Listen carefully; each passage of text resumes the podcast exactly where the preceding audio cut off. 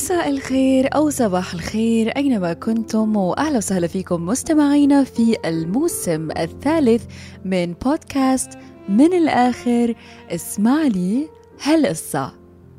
وصلنا للجزء الأخير من قصة الجميلة والوحش الحقيقية. وقبل ما أبلش حابة أشكر جميع المستمعين على منصة Apple Podcast و as per the rating scale ممتنة جدا لكونكم الأكثرية بنسبة 87% وأنا بكبر فيكم. وطبعا جميع المستمعين في منصات Spotify Amazon Podcast Google Podcast Deezer وأنغامي. وأنا بتمنى لكم مشاهدة ممتعة. Okay في الجزء الأول من قصة الجميلة والوحش الحقيقية. اتكلمت عن شخصية بيل اللي هي الشخصية الجميلة في الفيلم واللي مثلتها الممثلة البريطانية إما واتسون ومن بعد تمثيلها بدور شخصية بيل حازت على ال Golden Globe عام 2017 وجائزة ال Golden Globe هي جوائز تمنح للتميز في الأفلام والتلفزيون الأجنبية أو المحلية. وتعتبر ال Golden Globes في المرتبة الثانية من حيث الأهمية لجوائز الأوسكار. بس السؤال هو هل كانت شخصية بيل حقيقية أم خيالية؟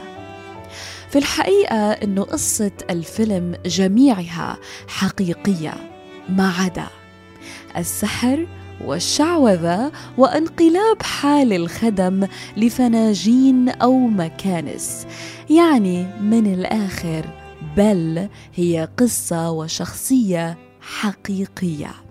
ولما تعرفنا على شخصيتها بالفيلم كانت متعلقة بوالدها كتير على عكس إخوانها لأنه لما ذكرت في الجزء الأول عندما انقض الوحش على والدها وألقاه في السجن عقابا له على مساس ظهوره وأخبره بأنه لن يخرج من هذه القلعة مدى حياته. تكملة الأحداث كانت كالتالي. إنه في تلك الأثناء كان الحصان قد وصل إلى المنزل وركضت بل نحوه ولم تجد والدها فقلقت كثيرا وطلبت من الحصان أن يأخذها لوالدها فحملها الحصان مسرعا للقصر ولما وصلت صارت تدور على والدها في كل مكان حتى قدرت توصل له للسجن فوجدت والدها مريض وكان على الأرض وحاولت إنها تخلصه من القيد ولكنها لم تستطع وضل يترجاها إنها تهرب قبل ما يرجع الوحش ولكنها رفضت. وبالفعل وصل الوحش وكان غاضب للغاية توسلت له لحتى يطلق سراح والدها ولكنه رفض. بس طلبت منه إنه تودع والدها على الأقل لآخر مرة. وحين فتح لها باب السجن دخلت وأخرجت والدها وأغلقت الباب مسرعة وحلت محله. فرحل الوحش وأخرج والدها من القصر وبذلك صارت بل سجينته للأبد. وهون كانت الحبكة السينمائية في بداية تعارف بل والأمير المسحور برنس آدم ولكن هل هذه هي الحقيقة؟ أكيد لا في الحقيقة أنه لما بيتراس غونزالفيس اللي هي الشخصية الحقيقية المستوحية من شخصية The Beast لما كان على الأراضي الفرنسية وتحديدا بلاط الملك الفرنسي هنري الثاني عام 1547 ومن بعد ما أثبت الأخصائيون والأطباء على أنه إنسان ومش حيوان. Still, there was a great quantity of dubiety. أو كان لا يزال العديد من الشكوك من قبل العائلة الملكية بخصوص طبيعته البشرية. لأنه أصدر قرارا غريب أثار ذهول الجميع. كاثرين دي ميديتشي اللي هي زوجة King هنري II وهي من أصول إيطالية ومن عائلة ملكية. وبسبب زواجها من الملك الفرنسي هنري الثاني أصبحت في أكتوبر عام 1533 Queen Consort of France وهو لقب يهدى لزوجة الملك الحاكم. Side note أثناء بحثي في القصة I went through an extensive heavy research بخصوص الملكة اللي هي كاثرين دي ميديتشي واللي كانت معروفة بقوتها وسلطتها لدرجة أنهم لقبوها بلقب The Black Queen أي الملكة السوداء. وهذا بسبب أنها كانت مستعدة تعمل أي شيء لإبقاء عائلتها في السلطة بما في ذلك استخدام السم والسحر الأسود.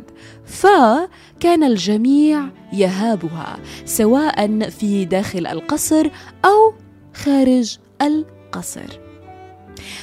واللي وصلني لموضوع نقطة تعارف بيترس غونزالفيس لحبيبته وهذا لأنه بسبب سلطة الملكة وإلحاحها بمعرفة حقيقته من بشر.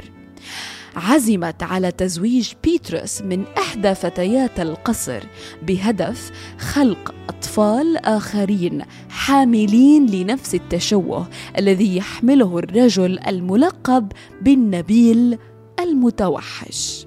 وعثرت ملكة فرنسا كاثرين ديميتشي على ضالتها في ابنة أحد الخدم داخل البلاط الملكي واللي كان اسمها بالصدفة كمان كاثرين. يعني من الآخر ما كانت على حصان أبيض ولا راحت له بنفسها كما ورد في النص السينمائي ولا كان أبوها غني. كانت كاثرين شابة فقيرة من عائلة فقيرة وكانت تعمل في القصر مع الخدم. والسيميلاريتي الوحيدة اللي موجودة في الفيلم والواقع إنهم فعلا اتعرفوا على بعض في القصر. ولكن بيترس كان مجرد سلعة وتحفة فنية نادرة ومثيرة للجدل. يعني ما كان أمير. المهم كاثرين كانت العروس المناسبة لبيتروس غونزالفيس وهذا بسبب جمالها وحسن أخلاقها. وكانت على علم بطلب الملكة لزواجها من أحد أفراد القصر. فوافقت على السريع على طلب الملكة. ولكن شرط الملكة كان إنها ما تشوفه إلا بعد الزواج. في رواية الحبكة الدرامية لما انسجنت بيل بدل والدها كانت حزينة وتوسلت من الوحش على إنها تطمن على والدها وترجع مرة تانية على السجن وكان رافض تماما. ولكن الخدم أحسوا بإنها طيبة وقالوا له ليش ما تعطيها فرصة وتتعرف عليها؟ لعل وعسى تحبك على باطنك وليس ظاهرك. وبهيك بتكون تخلصت من اللعنة والتعويذة وبنرجع مرة تانية على حقيقتنا. وبالفعل نفذ الأمير المسحور الخطة وبلش يتعرف على بل. ومع مرور الأيام بدأ الوحش بفضل بل يتغير. فصار أكثر هدوءا وبدأت السعادة في التسلسل لقلبه وحس إنه بلش يحب بل كتير لأنه بل كانت بتتعامل معه بعيدا عن مظهره الخارجي. وهذا اللي صار في القصة الحقيقية من قصة بيترس وكاثرين. لأنه في يوم زفافها تفاجأت من مظهره وخافت وزعلت كتير بس كانت ممنوعة من الرفض والهروب لأنها أوامر ملكية وكان يجب عليها الالتزام. ومع مرور الوقت اعتادت كاثرين على مظهر زوجها بيترس غونزالفيس ومن كتر حبها لإله صارت تشوف التشوه بعين الحب وأصبح بيترس غونزالفيس حب حياتها. ومن هنا انطلقت عبارة Beauty and the Beast الشهيرة اللي هي Love looks not with the eyes but with the mind. وتواصل زواجهم لمدة قاربت الأربعين سنة. رزقوا من خلالها سبعة أطفال. مع الأسف حمل أربعة منهم نفس التشوه الذي حمله والدهم وفعلا كانت ها هي نهاية فيلم La Belle et la Bête أو Beauty and the Beast بتنغرم بيل بجوهر الوحش. وفي هذه اللحظة تحول الخدم لهيئاتهم من جديد وعاد الوحش أميرا وعاشوا سويا في سعادة للأبد ولكن طبعا دون أطفال. وكانت هذه هي نهاية الفيلم السينمائي. بس يا ريت كل النهايات زي ديزني. لأنه حكاية كاثرين أند بيترس لم تنتهي بعد.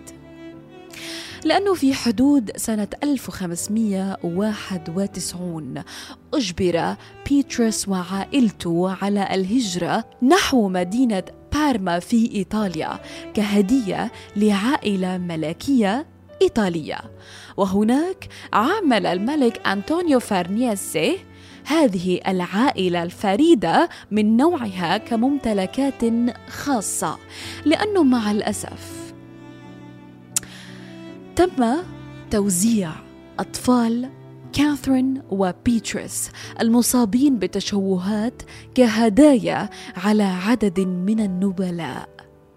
ومن بعد إجبارهم على التنقل من بلاط ملكي إلى آخر استقر بيتريس وزوجته كاثرين بمدينة تدعى كابوديمونتي الإيطالية.